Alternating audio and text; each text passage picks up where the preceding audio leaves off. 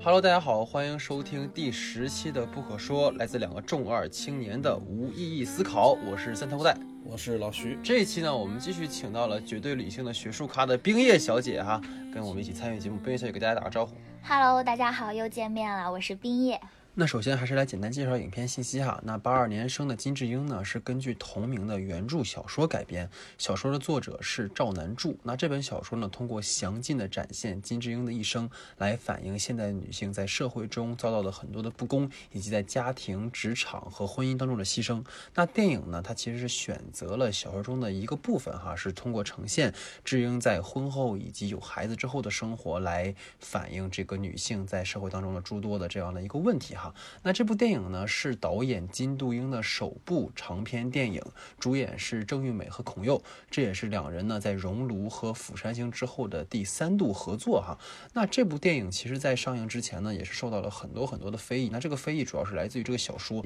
更有偏激的网友在网上写下了“九零年生的金智勋，通过表述韩国男性需要服兵役、结婚时需要支付高额的彩礼啊，需要购买房子等现象哈，来展现韩。韩国男性同样遭受了很多不平等的待遇，这样的事情哈。那这样的小说的非议，像刚才说的，他也带入到了电影当中哈。从这影片的立项到选定女主角为郑玉美，一直都有反对影片拍摄的声音哈。甚至是在影片上映之前，已经有人在评分网站上开始打差评，更有些反对群体直接到青瓦台来抵制本片。那么到底是什么让八二年生的金智英引发了这么多的恶评和骂战呢？就让我们通过今天的节目来跟大家一起讨论一下。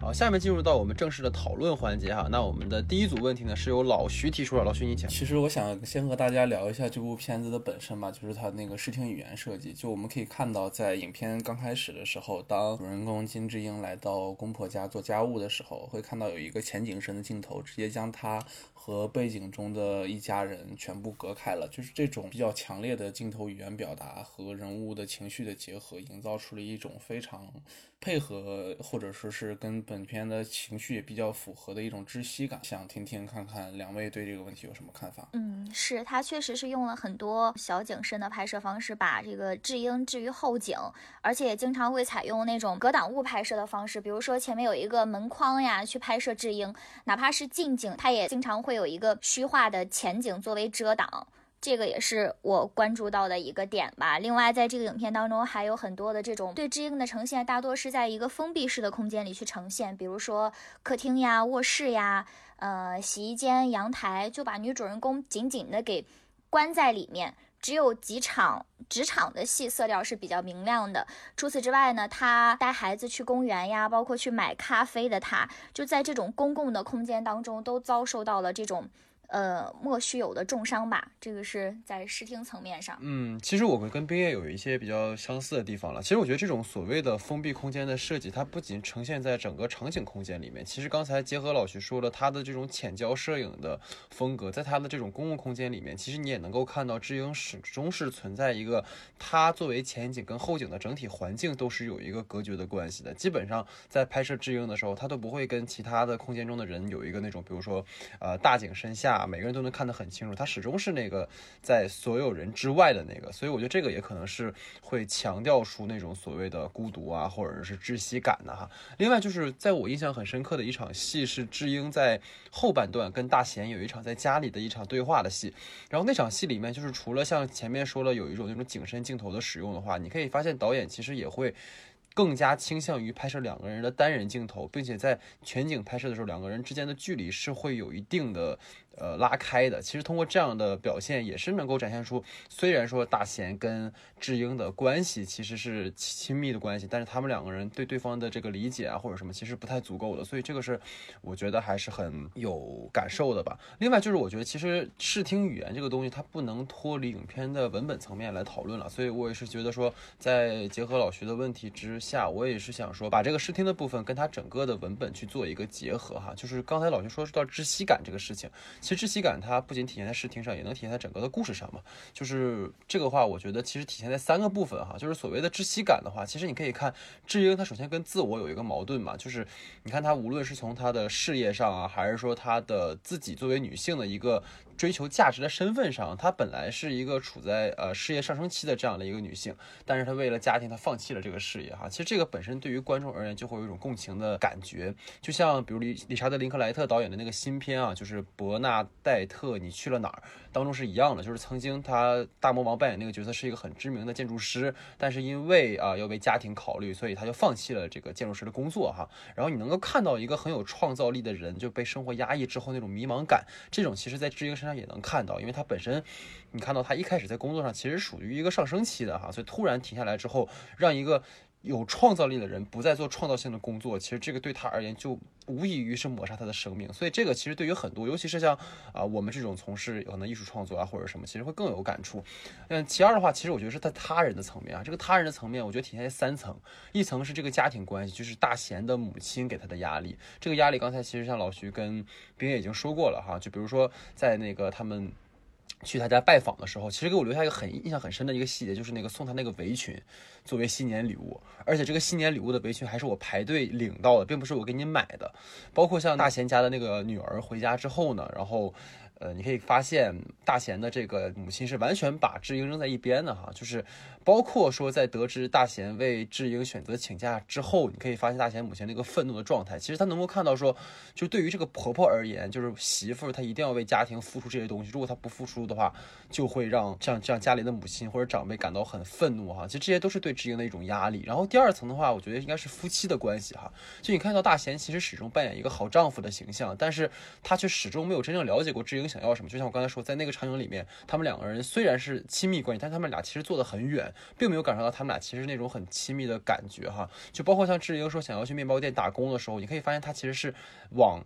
大贤这边有刻意的靠拢，但是其实大贤的状态还是那种我不想你去做，我想保护你，但这种保护其实是一种自以为是的保护，所以我觉得这也是他的一种呈现。然后第三层的话就是说的那种工作的关系了，就是你可以发现，在表现智英的这种空间里面，更多的是一种封闭空间呀，包括他个人的空间的展现，但是在工作的同事之间，都是在一种集体空间，而且都是跟他人有交流的这样的空间。所以你看到，其实智英是完全处在一个被剔除在。所谓的一个事业的正轨之外的这样的，所以那种自卑也是能够给智英带来一种压力的。另外就是说，像刚才冰也说的大环境的问题嘛，就比如说他在外面喝咖啡的时候，然后路人们的一些言论，包括大环境对于女性的要求，其实这些都能够让智英感受到那种他人对自己的不理解。明明他牺牲了很多，但是没有人理解他。所以我觉得也是想跟二位讨论说，从故事层面的话，从哪些地方能够更加体现出这种窒息感。他的他的这种压力是来自四面八方的，包括家庭上、职场上，婚姻对于他来说赋予了他很多身份。本身他在结婚之前，他被要求做一个好女儿，就像他的母亲一样，为了供哥哥们上学，早早的就放弃了自己的学业，去洗衣赚钱。然后这个婚后的智英呢，在职场上呀，在这个家庭当中呀，她都被赋予了一个母亲的角色，赋予了一个妻子的身份，或者是说，呃，一个好母亲的身份。就是她的这种压力是来自四面八方的，是一个可以说是天罗地网的围剿。我觉得有网友评论说，是八二年生的金智英，这里面反映了一个社会问题，她被称作是房间里的大象，确实是。非常的贴切，就是触目惊心的存在的这样一个社会问题，但是它却被明目张胆的忽略。嗯，是的，就是其实我还是这么想，我觉得一部好电影一定要有一个很好的一个开头，就是我觉得影片带给我很强的窒息感的一部分，其实还有这个开头的这一部分，因为这部片子的开头部分就。可以看到，就是，嗯，主人公金智英在白天开始就已经开始了一天忙碌的家务，然后等到一天的所有的家务结束完成之后，到了夕阳西下的时候，孩子在一边去玩自己的玩具，但是自己一个人却独自在阳台上的放空，就是。我当再回到金智英的一个正面镜头的时候，其实发现整个家里的背景是一个完全打黑的状态，他没有对室内进行任何的补光，而且映出了一个特别大的一个光比的一个状态。然后后背景声里头持续着有一个孩子喊妈妈的声音，其实这就让我联想到了我们上期曾经说过的一个蜂鸟。蜂鸟的开头其实也是这样，但是是一个少女在疯狂的喊妈妈。当想到这里的时候，忽然联想了一下，我觉得它呈现了一种两面性。就如果我们说蜂鸟的主角是一种正在成长的一种患得患失的一个少女状态。但是我觉得在这里的时候，能让我感觉到母亲的状态更多是迷茫和游离，而是那种刚初为人母的时候，对于世俗偏见的那种接受程度没有办法去更深刻的去站住的那种，就摇摇欲坠的感觉。我就是在这这里的开始，我就已经体会到了女主人公金智英在这一时间所接受到的那些冲击吧。而且，其实如果说对比《蜂鸟》的话，我会觉得，呃，在《蜂鸟》中呈现的女儿跟妈妈，包括在金智英，其实金智英是从《蜂鸟》中的女儿到妈妈的一个过渡。我不知道有没有感觉，就是其实女儿是小时候的那个状态嘛，然后智英是现在刚刚成为母亲，还没有像《蜂鸟》里面那个妈妈已经完全已经认命了。其实，如果我不知道冰月看没看，就是《蜂鸟》里面那个母亲，她呈现出来的状态，其实是一个虽然很爱自己的女儿，但她其实已经麻木了，她被生活的重压已经压得彻底没有了力气，没有了任何生活的那种希望的母亲。但是你看到智英这边还在挣扎，所以我觉得这个。表现也是能够体现出一个韩国女性生存的一个众生相吧。就是我其实还蛮想知道，就是因为老徐你在韩国也待了一些年了嘛，就是在你接触到的韩国的女性啊，或者是说就这方面的人，你有没有这种感触呢？就是或者对于韩国整个一个氛围上，在这个片子出来之后，他们的这种态度什么的，我还蛮好奇你你这边所听到看到的是什么呢？就是其实韩国人对于嗯女性角色是有一个比我们还固化的一个非常。大的一个形象就是女性是一定要在家去做家务，然后她们之前的生活肯定是职场生活或者怎么样，但是当你进入了婚姻生活之后，那就是男男人在外面去打拼，然后女人在家去工作，然后带好一个家庭或者是生孩子。而且韩国大家都可以生很多小孩嘛，对吧？就是家里可能有三个或者是四个小孩，就是每一天之后，这个女性都是在忙很多很多的琐事，然后他们又希望这个女性当他们带出去的时候，又是一个。非常好的一个状态，外表是非常好的，然后各方面都是非常好的一个状态，就是又追求外在，然后又要求他们的内在。其实女性在这样的一个社会中也去承受了非常非常巨大的压力。我说的巨大压力是内在和外在的压力，并不是说像影片这么细致的压力，因为我也不会认识到一个就是韩国式的家庭里的妈妈那样的身份，我只是从我的观察里能看到这样的一些现象吧。我觉得是这样，就是因为我看到的每一个带孩子的年轻妈妈们，好像都是嗯。外表上，然后也很不错，但是你都根本看不出来她可能是一个妈妈的角色，但是身边就抱着两个小孩，然后牵着他们一起每天的上下学或者这样的，就是你还是会观察到这样的现象。嗯嗯。所以其实冰月，你会不会觉得这种韩国的现象跟中国现在当下的女性的处境其实也是蛮相似的呢？是，其实也是蛮相似的。在跟我朋友聊的时候，我朋友跟他说，他姐姐其实就是这样一个角色。本身他姐姐的学历和他姐夫的学历是一样的，甚至于说他姐姐的学历会更高一些，应该是一个英文翻译吧。他的水平也达到了专八，就是算是一个事业上比较成功的女性。但是在婚后呢，她就开始的选择也是把孩子交给她的婆婆照顾。但是在这个过程当中，她会发现她。她和她的丈夫之间的关系，包括她家庭的氛围都不那么融洽了。在这种情况下，她就不得不把孩子接回来自己照顾。然后就是在这种牺牲和奉献的过程当中，她的家庭环境才渐渐变得融洽起来。这个跟中国的家庭还是很相似的。嗯嗯，所以其实窒息感的根本来源还是它的真实。就是因为它真的能够让我们切身的感觉到，其实这个就是我们的生活当中真实发生的事情，而且好像是就像刚才冰叶讲的，所谓的房间里的大象，就是大家其实都能够看到，但是我们都好像没有把它真正在意的去对待过的事情，所以我觉得这个片子在这方面做的还是很出色的，嗯。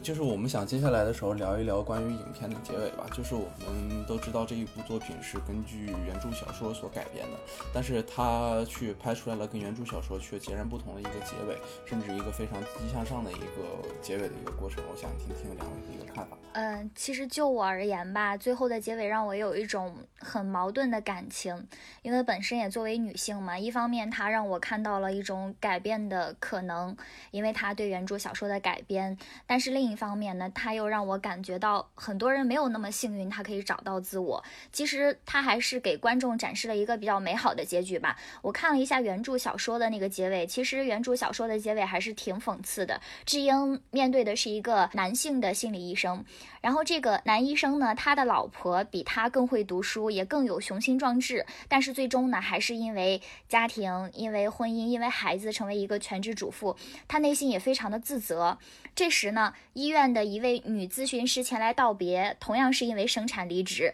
但是这个咨询师她也非常的优秀，她离职的决定做得非常的仓促，就导致取消咨询的患者比较多。这个男医生呢，他就站在诊所的立场上，他觉得失去了一批患者，然后这个时候男医生他就暗暗下决定，下次一定要找未婚单身的才行。就是这个原著小说当中给人的这个结局，让人觉得非常的不舒服，我们就会觉得。智英她应该在这样的环境里面康复嘛？她一旦康复之后，很有可能就面临着再一次的失语，她就不能够借她母亲、借她外婆去发声。其实很多大多数男性应该是一样的，他可以像原著小说当中的男医生一样，对自己的妻子、对自己的女儿、对自己的母亲、对身边和他有这些有亲密关系的一些女性产生同理心。但是当面对其他女性的时候，就很难做到，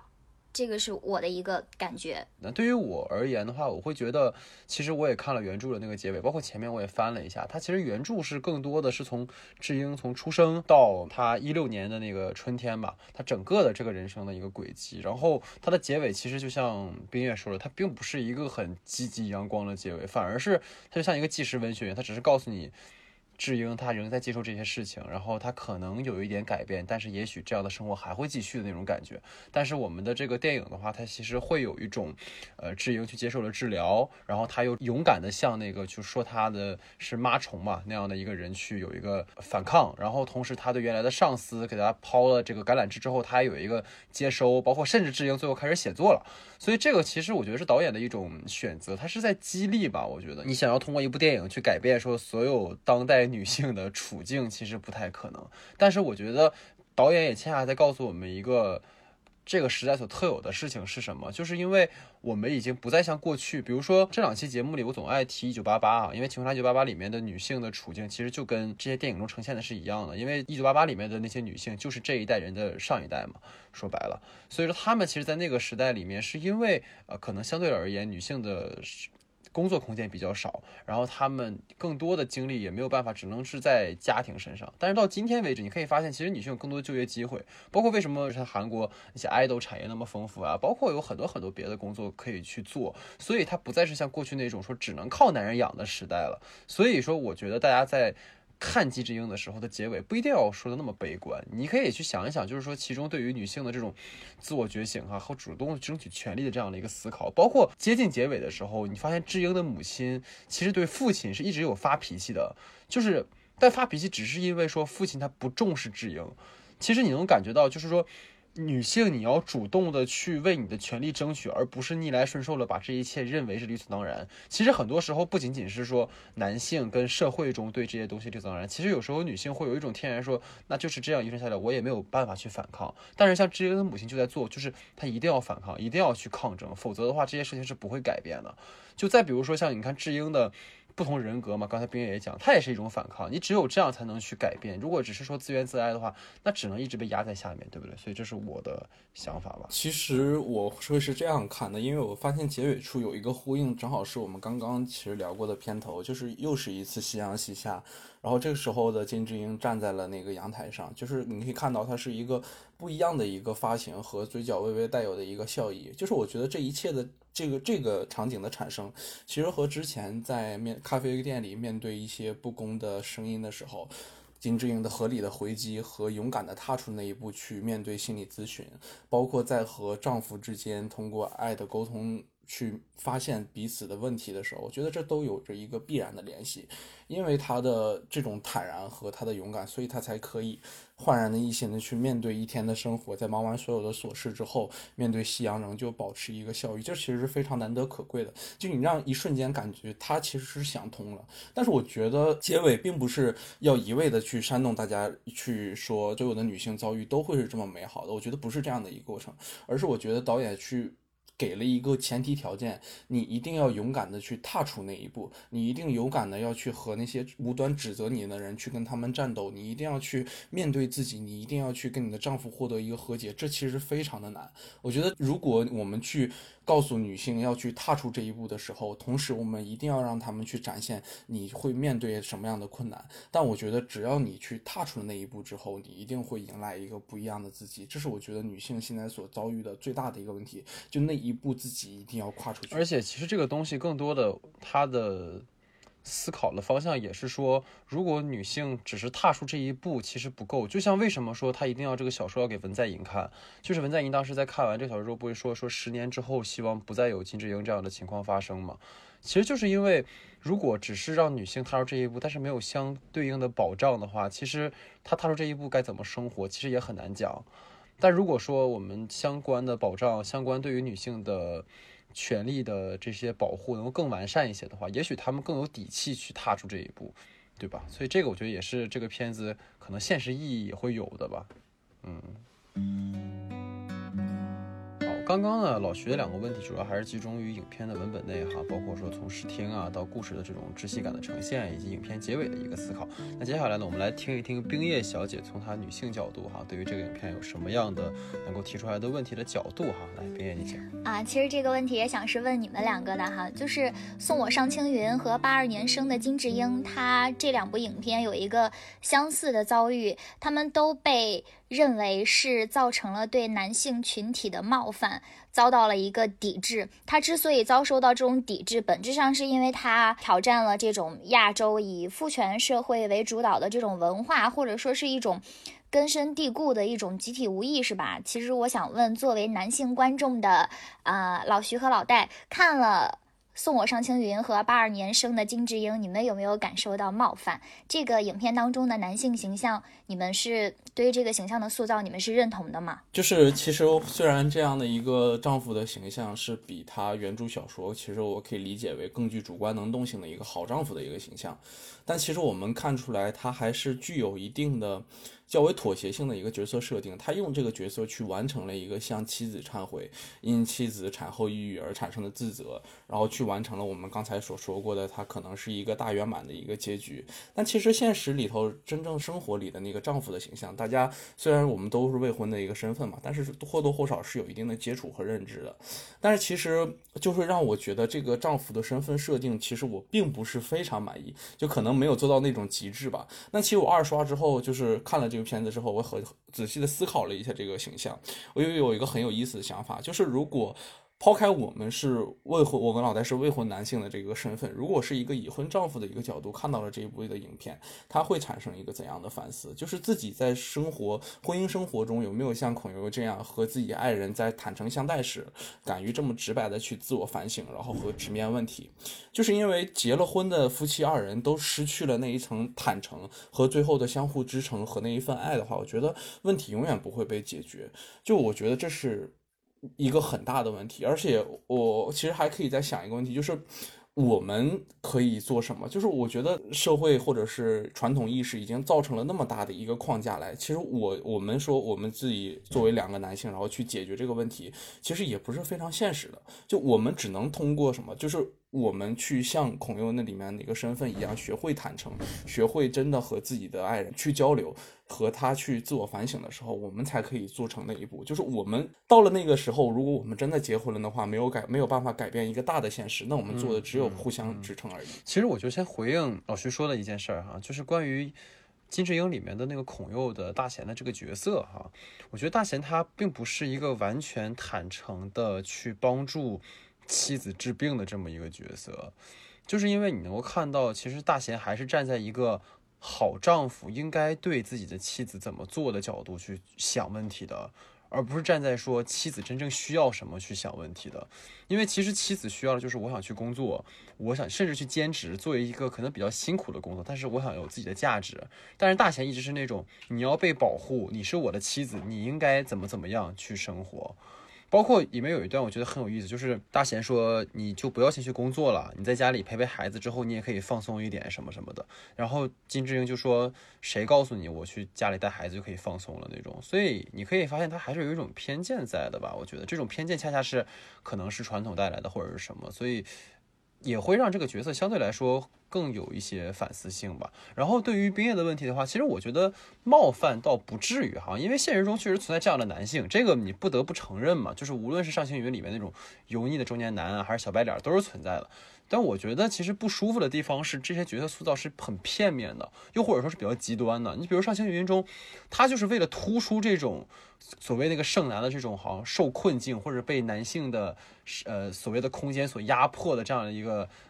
母题吧，所以他刻意去更多的呈现这些男性角色的恶。而不是说他们每一个都是一个完整的人，其实人是很复杂的嘛，他们也不可能就没有来由就去欺负你或者是讽刺你什么什么的。这些人，如果说你只是表象的呈现说他们对于女性的歧视和压迫，其实这是有失偏颇了，倒不是说冒犯，而是说这种塑造它本身就不是一个很立体的一个塑造，所以我觉得他是会有这样的一个倾向的。当然，这些男性角色我肯定不认同，就是我很喜欢蔡康永老师吧，就是在第六季《奇葩说》嘛正在播，然后它里面有句话我觉得很好，就是与人交往的时候，你先要把对方。当成一个人，然后才是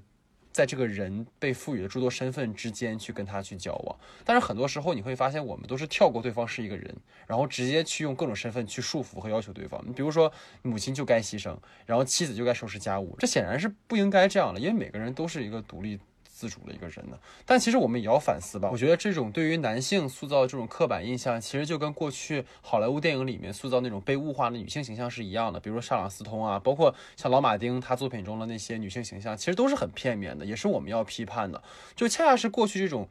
塑造是片面的，所以说在今天这种女性题材里面，我觉得更不应该走老路嘛。如果说你只是简单的去定义好坏，说啊那是那个男人是好人，那个男人是坏人的话，那还是会陷入到某种偏见当中。所以我觉得这个是不可取的吧。嗯，不知道我们的回答有没有让你没有满意一些？其实我刚刚在想，就是呃，老徐跟老戴你们两个就是说郑大贤的那个形象的塑造，就是我觉得他跟智英的形象也是有很大的关系的。就是智英她本身一开始她不是一个没有自我意识的一个女性，包括他们两个在一开始商量要不要有一个孩子的时候，他还说有了孩子之后我的生活会发生天翻地覆的变化。但是当这一切都发生之后，也跟智英的成长过程有很大的关系，因为她遭遇了很多。多的这种差别对待，所以说他选择了沉默。所以就在婚姻之后，就在两个人有了孩子之后呢，他们两个之间的沟通可以说是没有那么坦诚了。智英大部分选择的是沉默，所以说他这个时候就可能会给大贤造成一种不知所措，造成一种无法理解、无法真正的站在他的角度上去考虑问题的这样一个状态吧。所以这样的一个丈夫的形象，就对于。冰叶而言，他是一个比较理想型的吗？还是说他其实也会感觉说他并不是理想中那么美好的那样的一个形象呢？还是他是那种刻意被塑造出来的？我觉得是一个非常理想型的老公。哦，真的吗？对，而且而且很有意思的一件事儿哈，就是有一个大的标题说嫁给孔佑这样好、这样帅的老公，还有什么可抱怨的？我觉得最有意思的就在于这儿，他选择了郑玉美、孔刘这样的形象去塑造八二年生的金智英这里面的男女主人公，就是会让你感觉就是在这种男性主导的社会家庭当中，即使你找了这么好的老公，你也会陷入一种压抑和焦虑。如果他拍了不要和陌生人说话，女性可能还会庆幸自己说。我我，对我不会，我不会成为那百分之三十被家暴的人。然后男性也会觉得我不是家暴男。但是他拍了一个这么算是对于我来说算是一个完美型的，比较接近完美型的一个老公吧。但是我依然会有这种压抑和焦虑，就造成的这种共情感还是啊，真的吗？我我觉得这个，我想跟你俩再多讨论一点。我并不觉得孔佑是完美型的老公，哎，就是难道就是如果说他真的是完美型的老公的话，我觉得。对于智英而言，有很多问题就不是问题了，就是我我不知道你们俩怎么理解的哈，就是在你俩看来，他的完美是体现在他处处理解对方嘛，然后对于对方的任何事情都是那种保护的心态，所以他是完美的嘛。但我觉得他俩其实在沟通上是有偏差的呀，就是我觉得丈夫是在以他的他以为的那种好去对自己的妻子的，并不是他妻子真正要了那种好，哎，就。我不知道你们俩怎么看，还是你们觉得这就是对的，这就是好的吗？我我觉得片子可理解可能这样，他不是说是一个理想性，而是说他对于现实中的这些男性的身份来讲，他已经足够理想性。是的，就因为如果如果我们我们你对，因为如果你拿大贤这个身份当做他是一个社会里的普通男性的话，你去追求更高的维度那是必然的。但是我们现在要面对现实，这个片子到到聊到最后，这种焦虑感是现实带给来的焦虑感。我们感觉这个片子让我们窒息，就是因为我们现实就在经历这这样的事情。所以说，你放到现实里，你再看到现实生面中这个丈夫的身份的设定，说不是说孔游有多帅或者怎么样。我觉得孔游这个身份为什么觉得他很好，是他在尝试着去和妻子进行一个沟通。他可能没有达到那个程度，但是他至少已经在试着去和。妻子去沟通，并且试着开始来进行自我反省了。我觉得这就是已经跟普通在社会中的男性身份不一样了。就我我，所以我第一个观点的时候提出的也是，我说如果是一个已婚丈夫看到这样的影片，看到大贤的身份的时候，他会不会真的去反思自己？就是这样的一件事。就是我觉得大家很多的问题就是没有迈出去那一步。老戴，你说的其实没问题，就是你提供给了大家一个迈出去这一步之后往哪里走的一个问题。我们先迈出去这一步，然后把外面的那一层衣服。脱那那层就是束缚，给它脱掉，然后我们一起执行。但是我觉得现阶段最重要的问题是。你能不能迈出去那一步？迈出去那一步是非常重要的一个问题。然后我们再往下走，给我们同样的一个方向。就是我觉得这两个问题并不是对立的一个问题，而是同样的一个问题。就是我们先迈，然后再往哪个方向走，它是一个并行的一个问题，并不是说它迈了以后就不要往哪个方向走，就是陷入一个虚无状态了，不是那样的。我我认可老戴的说法的。嗯嗯，所以相当于说这种。丈夫的形象比婚姻故事里面那种特别自我的 偏执的丈夫的形象其实好很多，对吧？好很多的。对，就刚刚。呃，老徐说的坦诚嘛，不光是男性需要坦诚，女性也是需要坦诚的，把自己的内心的想法给表达出来。其实女性在这个过程当中，她不仅仅是呃值得被同情的，同时他也是需要自我反思的。如果他和大贤的沟通会更多一些，更通畅一些，可能问题会解决的更顺利一些。而且还有一些细节是我觉得大贤做的非常好的，就是他在自己的妈妈家的时候，也就是智英的婆婆家的时候，你能看得出来，他是努力的想去。帮助智英，想去理解智英，就是这个，就是细节上我还是很认可的。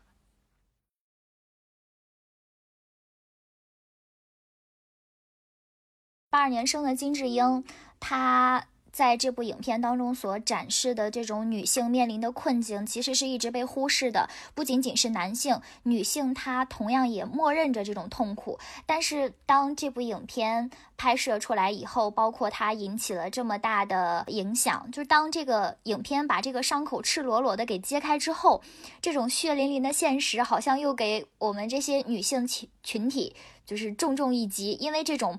根深蒂固的观念可以说是没有那么容易被打破的。我不知道这个问题你们两个是怎么看的？就其实我非常认同那个冰叶的提问中，就是根深蒂固的这个观念并非那么容易被打破的。其实我自己都没有办法说服自己吧。就确实，刚才冰叶也提到过一个现象，就是大家对于孔游饰演的这个男主对妻子多好的这个现象，然后被大家广泛热评讨论，就是他已经这么好了，你还要什么？就是这样的，就让我觉得一个很大的问题，就是一个女人其实对。家庭的好就是应该的。但一个丈夫的好是难得可贵的，更尤其是像孔莹那样，他对你好，然后而且他又长得是帅，对对对，这就是其实是现实的一部分，对对，而且映射到现实中确实是这样，就是我们可以发现一个男性明星出现在亲子综艺中，然后关心自己的孩子，那就叫温情奶爸；但是一个女性明星如果是独自亮相的时候，就会被人指责这就是抛夫弃子，就是这每个人其实都是在做好自己的事情，但是就会遭到不同的差别待遇，这种观念就是根深蒂固的，这种观念就是那个最后的。那个敌人就是这部片子想反映的那个问题。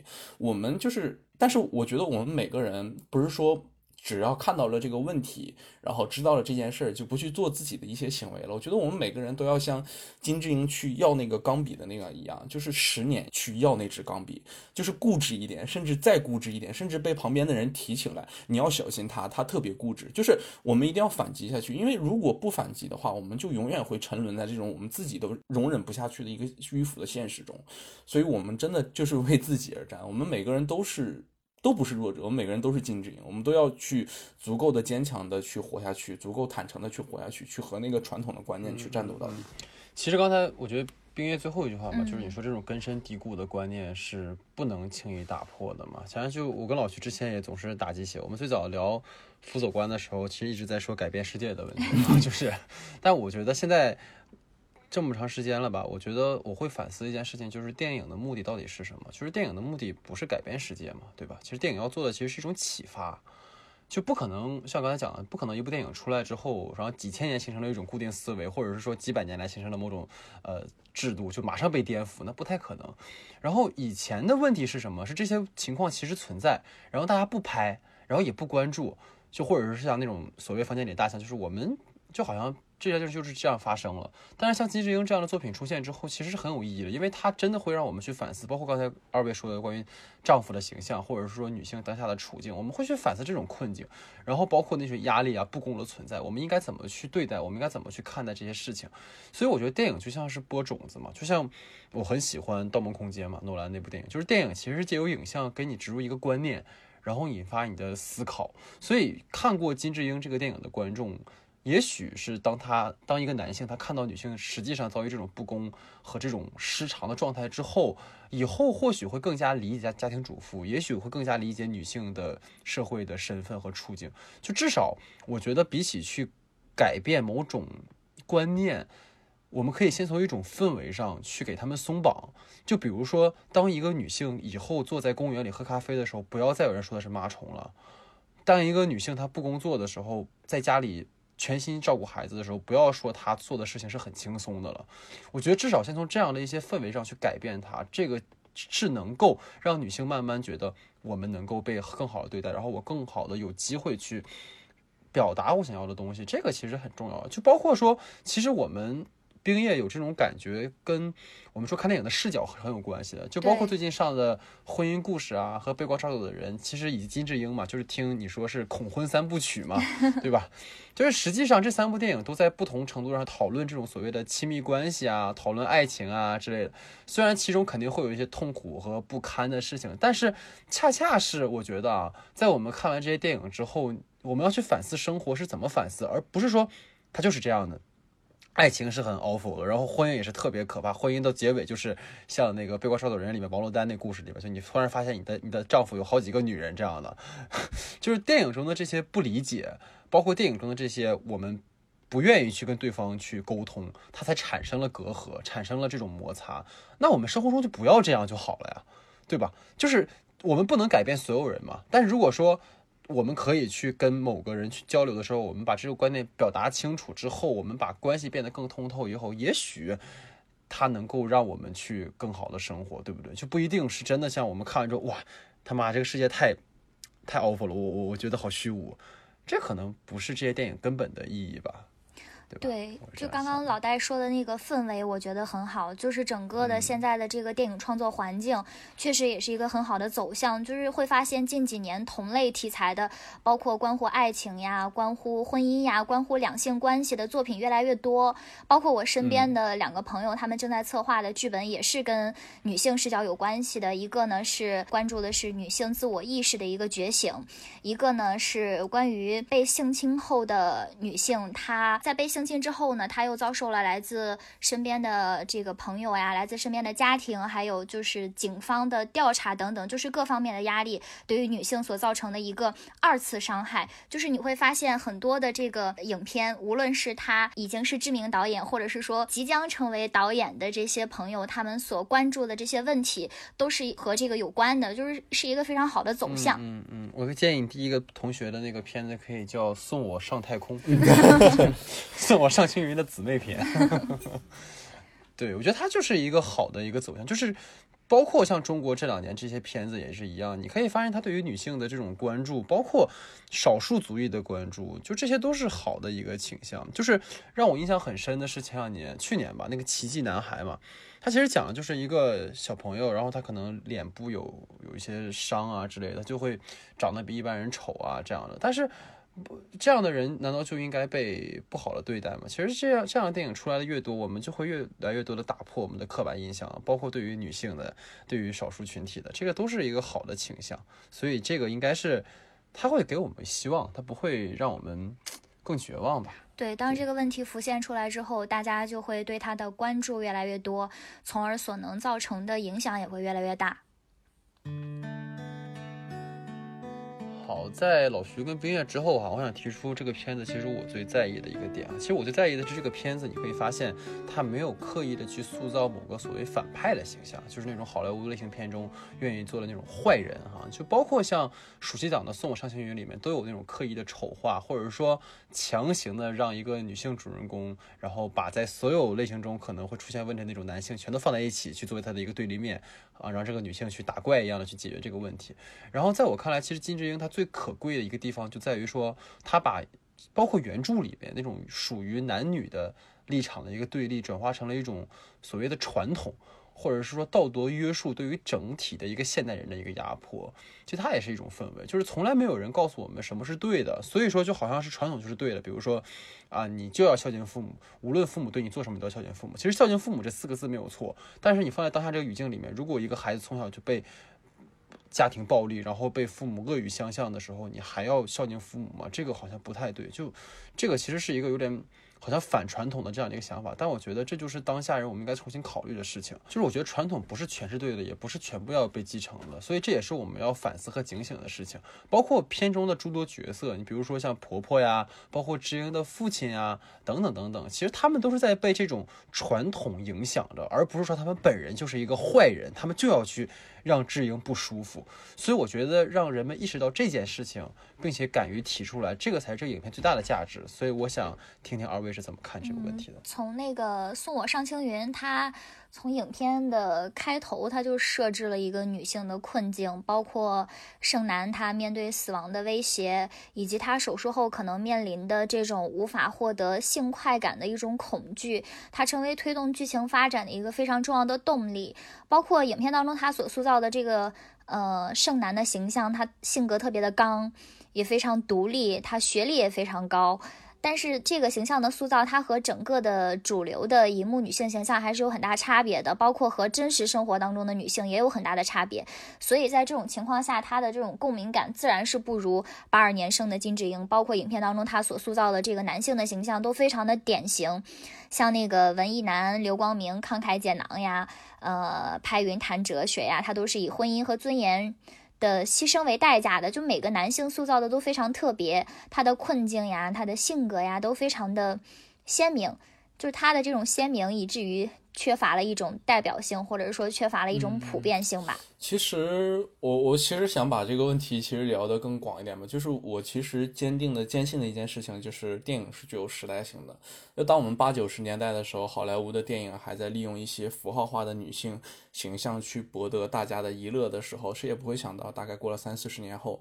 就是现在我们对于女性主义和生存的现状的讨论已经发展到了现在的一个地步。其实这这就是一个碰撞的年代，我们也生活在这样的一个时代，就是没有了十十分明确的。生存危机和外部压力，我们就注定要开始这样的思考。所以我们要允许这种碰撞，并且能在这种碰一系列的碰撞中，我们坚持我们自己的本性，能够确信我们会往好的地方发展。就我相信，在这部电影就是出来了之后，我们也会有很大的变化。尤其我们在经过了这样的讨论之后，当我们去真的面对两性两性问题和真的婚姻问题的时候，也会真正的去思考问题到底是出现在哪里。其实我觉得女性的电影发展真的也在变化。就像我们说，可。可能单纯的刚开始的时候，就是立出来一个男性的角色，然后攻击男性、煽动这种群体。再到金智英这里，他其实没有去刻意的去攻击男性，他其实在思考真正的原因。他把枪指向了社会传统的那颗大毒瘤。就我们因为在这个时代看到了这样的电影，才能说我们是这个时代的人。所以，我们跟一定会跟每个时代不同的。人是一样的，就开始真正的唤醒我们对于女性电影未来的一个思考，包括我们对于女性生存状态的一个思考。我觉得这个才是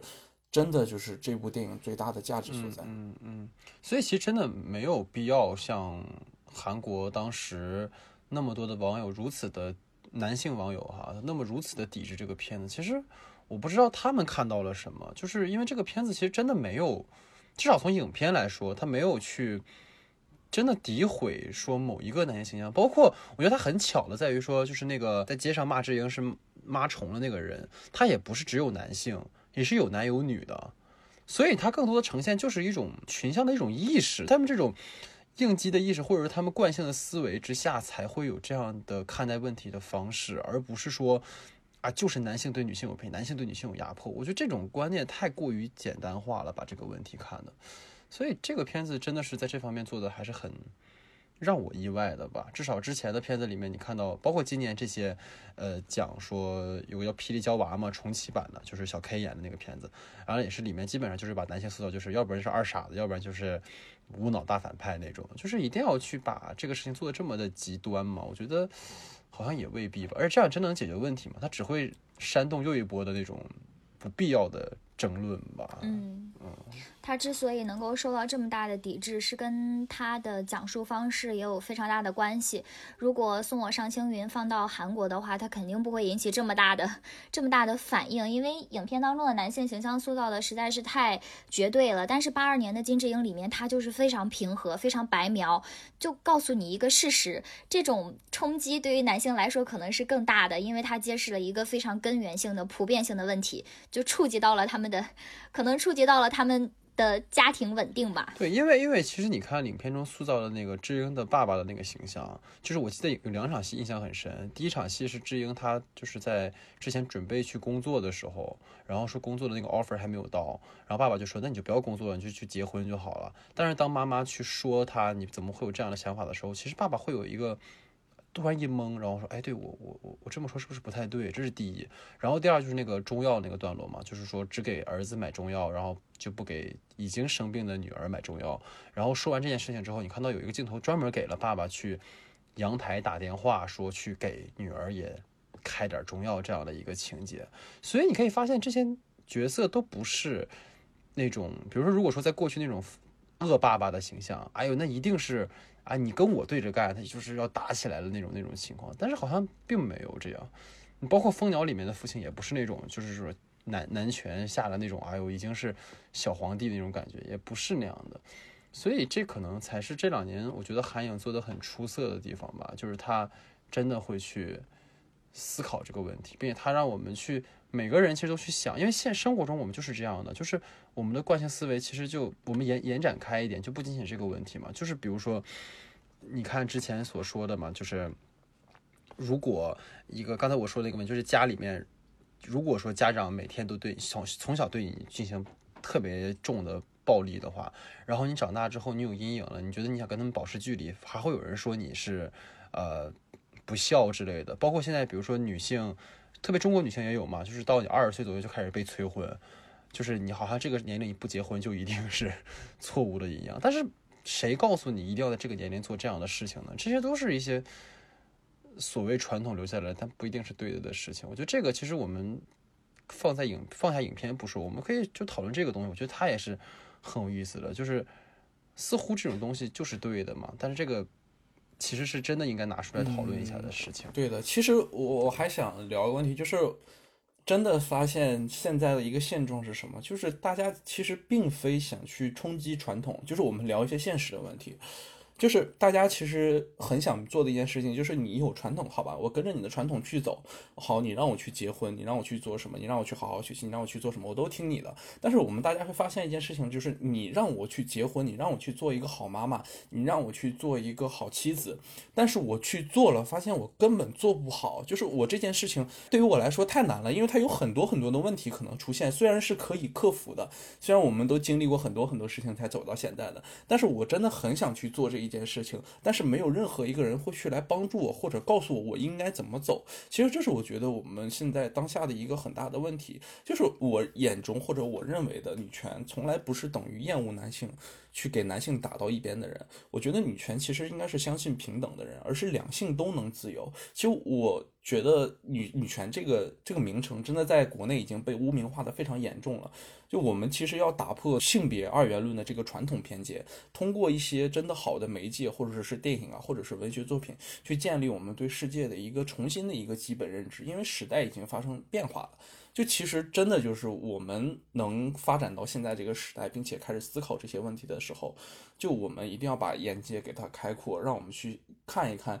现实里的我们，当如果面对这样的情况之后，我们还能做出什么样的选择？这才是最弥足关键的。对，老徐说的这个确实是平等。呃，平等非常重要，但是还有一些非常非常没有办法忽略的，就是根源上的差异，就是男性和女性本质上的差异。比如说育儿这件事儿，它就天生就是女性的工作，就是包括生孩子这件事儿，就是女性的工作，就是在这个本质根源上，我们还是没有办法区别开的。如果在这个层面上去谈平等的话，还是很难实现的，只能是我们站在一个相信彼此、互相平等的态度上，然后去彼此的理解、彼此的促进。其实，呃，生孩子这种这种问题，当然没有办法平等了，就是要不然让让男生去生嘛，这对，那也不是没有可能。根源上的差异，包括就是男性和女性，就是本身男性就是他的那个生理条件就更健壮一些，就是就根源上的差异还是没有办法。是，所以说更多的并不是说对这个的追求，这种平等其实不太现实嘛，而是更多的是，比如说像你讲的那。一个母亲十月怀胎，那在这十个月里面，丈夫要做什么样的事情？对，对吧？他要做的事情是继续做自己的吗？还是说他真的愿意为妻子去牺牲自己的一些时间，甚至牺牲自己的一些事业上的事情，然后好好的把帮妻子度过这个时间？其实这个，因为我说真的，我见过。一个我的一个老师，她之前也是，现在有两个孩子了，然后她就经历了两次十月怀胎，是，我也是我也是不太理解她为什么要经历两次，就每一次都是到三四月的时候吐的上吐下泻那种那种状态，但是你可以发现她跟她的丈夫在每一次的怀孕生孩子之后都会变得更好，其实就说明丈夫在整个的这十个月在妻子怀孕的时间，他是真的给给予了足够的。照顾和足够的这种体贴，才能够让他们的感情升温。所以我觉得这个也是一种，咱不说平等吧，就老老是用平等这样的，其实就是我们互相作为亲密关系的彼此的一种相互的照顾。所以这个东西其实还是，这是这其实好像在以前看来不是需要呼唤的事情，其实就是我们可能该做的事情。但是好像从什么时候开始，就是这种彼此的照料好像成了一种奢侈品了。嗯，啊，这也是一个。蛮值得我们去思考的事情吧，嗯。那我们的延伸讨论环节呢？其实刚刚我们已经讨论了很多了哈，无论是从女权的问题聊到说对于传统的一个认识的问题哈。那在延伸讨论的环节，其实我很想跟大家讨论的问题是，包括本片所在探讨的关于男女性的。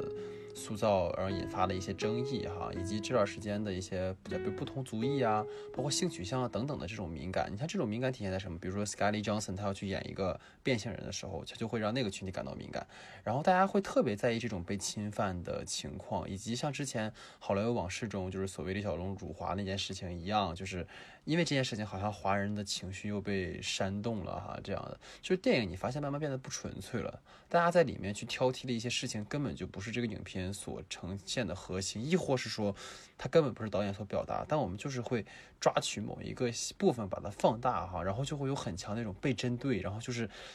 就类似于那种被迫害妄想症一样的感觉哈。所以我就特别想跟二位讨论，你们觉得这种氛围所产生的原因是什么，以及这种我们越来越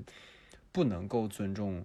差异和尊重那些表达的这样的情况，到底为什么会产生？其实这是我很好奇的一件事情。嗯，其实我觉得就是涉及到越来越敏感的这个问题，它一方面就会让大家觉得大家在看电影的时候变得不那么纯粹了，但是另一方面，它也侧面反映了就是电影这种媒介。或者是说，电影艺术对于社会、对于大众来说，它的影响力变得越来越深刻，变得越来越大。我觉得这种氛围还是很好的。包括就是像《好莱坞往事》和八二年的金智英。它还有很大的差别，因为我觉得李小龙辱华这件事儿，这个风波是和我们整个的内政外交的走向有非常大的关系，和我们的意识形态有非常大的关系。我们有一种非常非常强烈的民族主义的群体正义感，所以才会引起这么大的反响吧。就是大家现在在面对艺术作品的时候，没有一种以。其实艺术本身就是包容的，但是我们总认为艺术是具有一定的攻击性的，就我们给它套上了一个具有一个政治性，或者是具有一个很强大的一个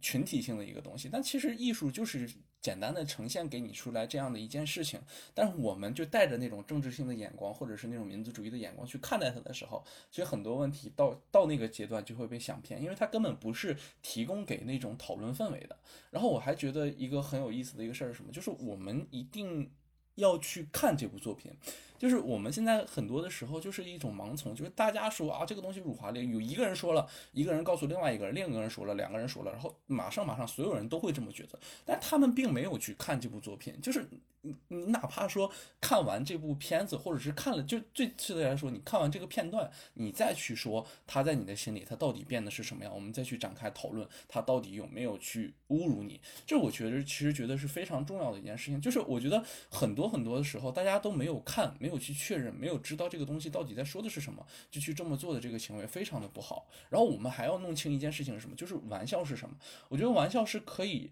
让我们展示出，我们可以面对任何问题都可以去嘲笑和正面的看待它。那如果一件事情我们提到它的时候，连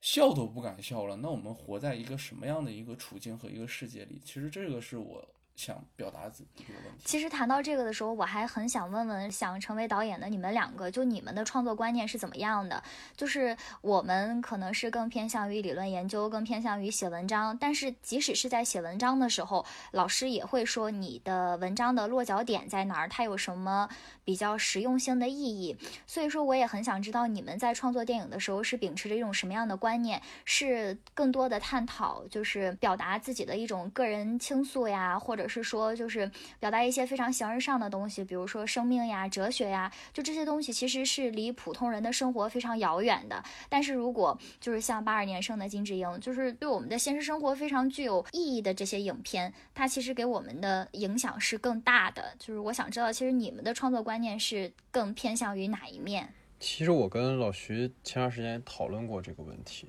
就是。这里可能会有点小敏感哈，就前段时间我看了《南方车站的聚会》，然后看完《南方车站的聚会》呢，我又看了那个《背光照走的人》，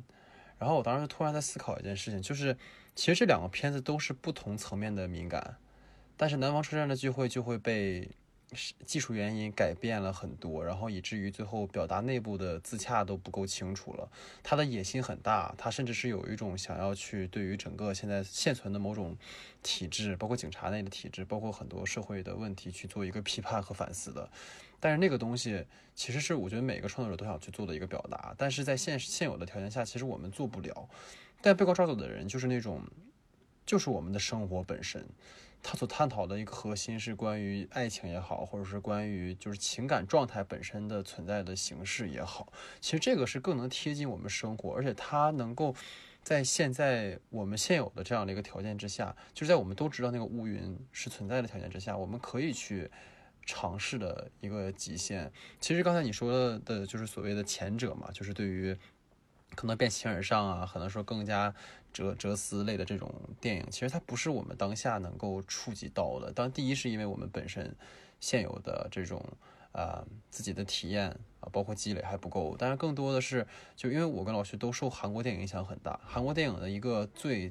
大的让我们两个人一直都非常喜欢的点，就在于说它会直面现实。就是因为我们可以去讨论三千年之后，我们会去讨论星辰跟大海，但是我们。现在立足的当下是我们的今天和明天，所以比起去探讨那个，其实于我而言，我认为应该去讨论的就是我们当下的这些困境，就是包括像金智英对我而言，就是包括之前《少年的你》对我而言，其实这两个电影在我看来，某种程度上有相似之处。就是过去我们在讨论《少年的你》的时候，我们会讨论校园霸凌的这个规则者应该是谁谁谁谁谁，而高考制度怎么怎么怎么怎么样。但是《少年的你》给了我们提供一个思路，是告诉我们高考制度。和我们现存的教育体制才可能是校园霸凌的元凶，包括像金生也是一样，就是更可怕的不是男女某种对立，而是一种传统对我们的压抑。其实都是那些创作者们立于当下的现实，他们思考出来的一个结果，这是过去没有过的。所以我觉得可能会对于我而言吧，可能未来的创作会是这样的一个思路吧，会想要去这么去做。对，徐导演呢？就是我，我其实也比较认可老戴的一句话，就是我们没有到那个去探索真正的星辰大海的那个阶段，就是我们还是要脚踏实地一点，就是立足于当下吧。我觉得就是可能真的我们在短期或者中期内的一个目标，就是针对于当下的一个个人的一个困境，用现实主义的方式去描绘出来这样的一个作品吧。就我觉得韩影它里面做的非常好的一部分，当然老戴说那部分确实是了，他会直面现实去。真的去思考一些问题。但我其实觉得韩影他很好的一件事情就是他展现了一个。人的一个全貌，他尽力把每一个剧本中的人都塑造成一个完整的人的形象。这其实我觉得我要在这里学习，我一定要学习到的东西，就是我一定要去拍出那个真实的那个人的存在来，我一定要让大家对于这个人产生共鸣。这是我觉得我接下来可能需要做的一个作品里一定要去存在的一个状态。然后还有一个事情就是我们说过，就是我们到底是去要在电影里输出观点，还是只是把所有的情况展现给大家？其实我觉得这两件。事儿是并不冲突的一件事情，就是你你如果一个作品，你既然是已经是一个导演了的话，那你一定要坚持你的观点，你的影片包括你的剧本。它一定是有你自己非常强的一个主观的观点的问题，因为它是因为你的主观观点才会塑造出来的一个客观的一个世界，这是一个非常重要的一个问题。就是我觉得不可能说我的一个作品拍到最后之后，我会跟大家说啊，我只是为了展现一个现实世界或者这样的。我我其实就会告诉大家说，我想直面的是某一个现实，我有我自己的观点，可能就是我当下的一个认知吧。可能我达达到更高的层次之后，我不会这么说，但是我觉得当下的我就是这样，我就是想有我自己的表达，我就是想把我眼中的世界展现给大家。看，我就是想给所有人看我的看法。所以说，两位导演还是非常是两位既激进，但是又很有社会责任感的。不，其实我觉得表达应该是每一个人都想去做的吧。就是像我觉得冰燕你也是一样，就即使是我们在做学术研究，还是在做创作本身，其实我们都是在以某种形式去表达嘛，对吧？你是想要去传达出自己的一种观念的，当然这种观念，我们不是说那种引导式的，或者是是那种你懂的，而是说我们希望能够用我们的声音去启发一些什么，或者是希望给予一些正向的东西。所以这个问题其实同样也是问到你嘛，就是可能创作而言是这样的，那对于你而言，就是作为一个绝对理性的一个 但学术咖，但也不能这么说，这是这个这个调侃了，就是你觉得对于从你这方面而言。应该去怎么做呢？或者是你觉得怎么样的学术研究到最后是最有价值的？因为之前你跟我聊过一次，我觉得那个给我的启发性还蛮大的。对，其实嗯，做学术研究的时候，我一直以为要以一种非常理性的思考的方式去进行，但是后来。呃，听了老师的一堂课吧，他觉得最后就是学术研究的最终的指向还是要走向一种个人化、情绪化的这样一个呃境界。就是你即使是在做一个理性的学术研究，你把所有的资料、所有的文献都综合在一起，但是在这个综合的过程当中，你一定是在一个不断的思考的过程当中形成你自己独特的观点，而且这个观点我也希望是。就是刚刚像老戴所说的，它起到的是一一个比较有启发意义的这样一个一个作品吧。可以说，其实你们的影片呈现出来是一个作品，我也希望我的文章呈现出来的时候也是一个作品。就大家其实都是一种创作的过程，对不对？其实创作本身是有快感，所以我真的挺推荐各位去看一下那个就是林克莱特那个新片，因为它里面其实就是在讲一个创作的人，如果你不让他创作会多痛苦。就是刚才看完那个电影之后，我特别有。直观的体验就是，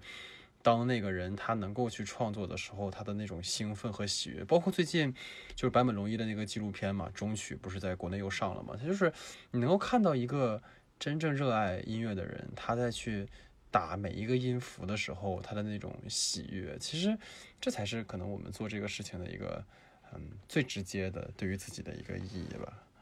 对，所以也是希望说，无论做什么样的创作吧，其实。学术研究也好，包括电影创作本身也好，其实回到我们的那个问题，你是希望这个表达或者这个社会的环境是更多元的，有更多的声音的。其实很多时候那种所谓的被侵犯的感觉，或者是很多人的那种刻板印象，都来自于他们能够听到的声音都太过于单一了。就比如说。我其实有去想那些韩国男性在看完金智英之后的那种不爽，其实因为他们在以往的教育当中告诉他们的就是女性应该作为一个附庸，女性应该这样这样，男性就应该是那样的。所以当他们在一部小说或者影视作品中看到一个女性是这样的形象，男性被塑造成那样，他们就会特别不能接受。这恰恰是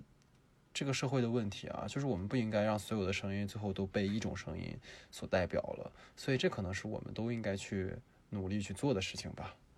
Yeah. 这是我觉得这个问题最后可以落的一个点。就是我我觉得还有一点就是，我们以前总说电影应当关注现实、关注边缘人、关注弱势群体。就是我们现在看到的国产电影，其实也是这样的。我不是药神，他确实也关注了一个现实，关注了一个群体，但是他并没有真正的侵犯到某一个社会问题的根源，或者说侵犯到某一类群体。这个确实是我们的创作观念上的一个问题吧。当然，《少年的你》确实是有这么一个倾向哈。韩影我觉得很好的一点就是他用电影来侵犯，刚刚老戴也用到了这个词，可能侵犯这个词稍微呃有一些过激或者是敏感，但是他的这种侵犯某一类群体或者是侵犯某一个社会问题，就这个走向是真的让我非常惊喜的。我们现在觉得国产电影做得好的，像《少年的你》，也是因为它有一定程度的这种侵犯的意识。嗯，嗯，就是你要刺痛一些东西嘛，就是不能永远都是在做一个温和的关注对你关你这样没有意义啊，对吧？你如果最后大家都是这样和事佬，然后所有片到最后都是一个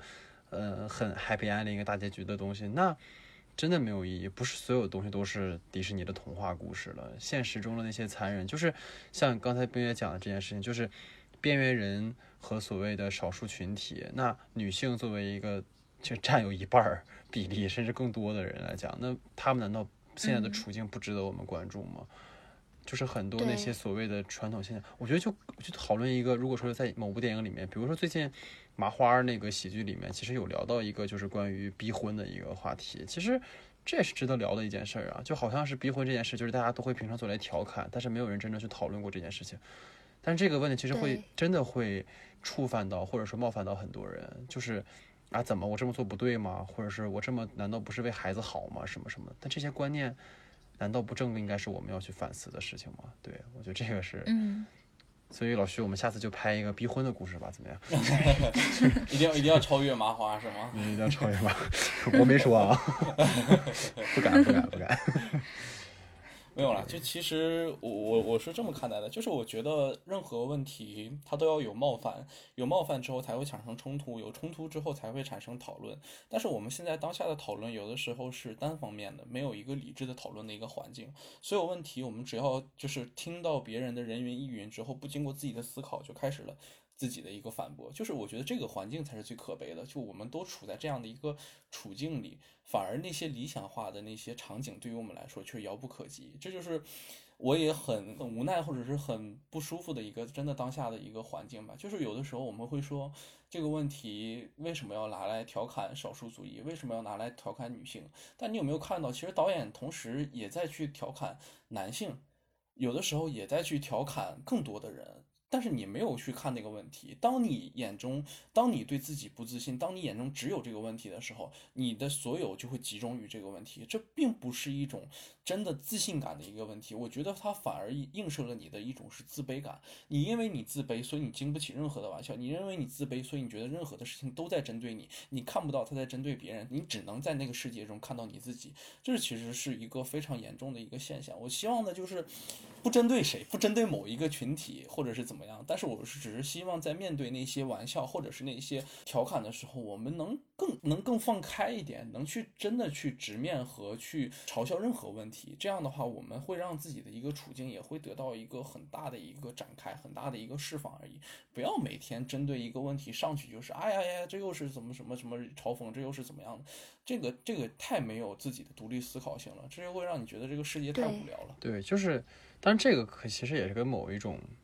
环境的约束有关哈。这个不说了，不说了，不说。哎呀，太难受，我太想往下说了，哎呀，太难受。不是，不不，其实我我刚才想说的其实是，其实我会想到小丑里面的一件事情，就是你发现那个 Joker 他一开始在他们那个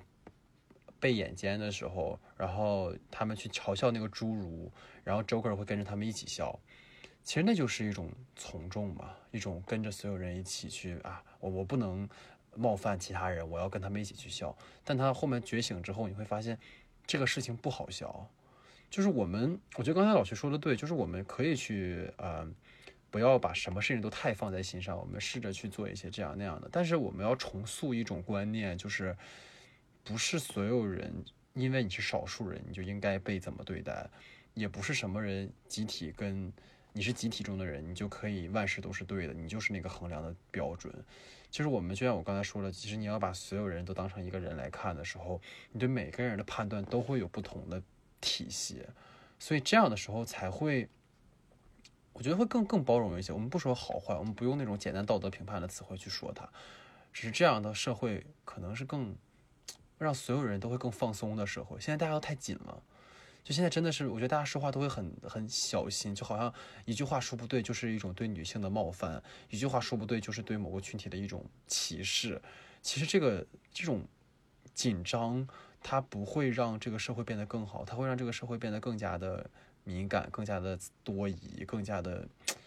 嗯不堪一击吧。我觉得，我觉得我上课听到老师说的一句话非常合适。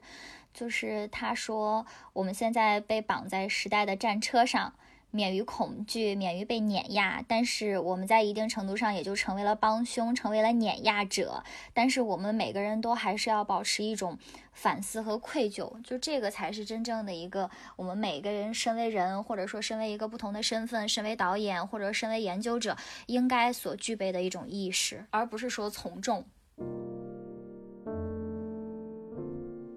所以其实最后我们讨论好像已经不仅仅是关于这个影片了哈，其实到最后我们发现更多的是针对这个影片所提出来的它的某种倾向，或者它所要想让我们。去注意到的一些观点，其实我们延伸到一个更大的一个氛围上去，就是真的是对于整个社会上出现的某种氛围，或者是趋势，或者是某些问题的时候，我们到底该用一个什么样的眼光去关注它？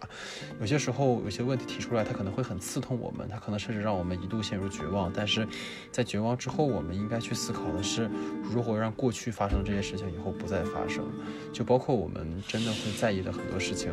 真的是像我们以前想的那种，就是无法改变吗？还是说我们其实根本没有努力过，该怎么去改变？所以这个电影或许可以给我们一些这样的思考和启示吧。我觉得这就是关于八二年生的金智英所有这里我们要讨论的东西。那最后也是再一次感谢冰叶小姐啊，这次有参与到我们讨论当中。真的到最后，我觉得大家